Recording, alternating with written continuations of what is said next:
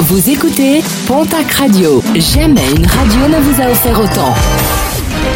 L'information locale à 9h, c'est sur Pontac Radio. Bonjour Jean-Marc Courage Sénac.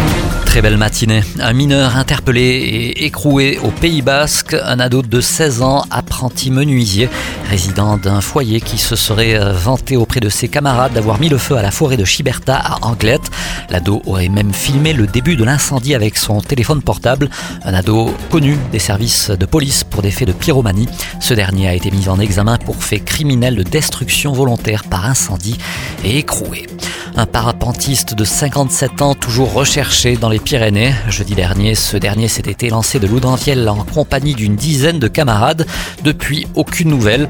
Un pilote très expérimenté est toujours recherché par ses amis qui ont lancé un appel via les réseaux sociaux. Accident grave déploré hier en Barousse. Une collision entre deux voitures a fait quatre blessés, dont la mère d'aveu sur la RD 925. Dans l'autre voiture, trois autres personnes ont été blessées, dont une grièvement.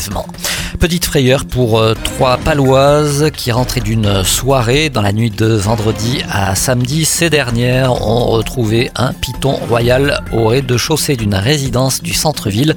L'opération de capture effectuée par les pompiers s'est déroulée sans problème. L'ours reste actif dans les Hautes-Pyrénées. Depuis le 23 juillet, quatre déclarations de prédation ont été enregistrées par les services de l'État sur les communes de Bareil, Ferrer et Cazaux-Fréchette. 21 brebis mortes, blessées ou disparues, auxquelles s'ajouteraient au moins deux prédations sur Nistos et Esch, sur des brebis et sur des ruches. Il s'agit de l'ours Goyat qui, selon les services de la préfecture, avait déjà manifesté au début de l'été 2019 un comportement correspondant au type ours à problème. Et puis la terre a tremblé ce week-end dans la région, une forte secousse ressentie euh, notamment en Vallée d'Or ainsi qu'aux environs de Luchon où l'épicentre se situerait.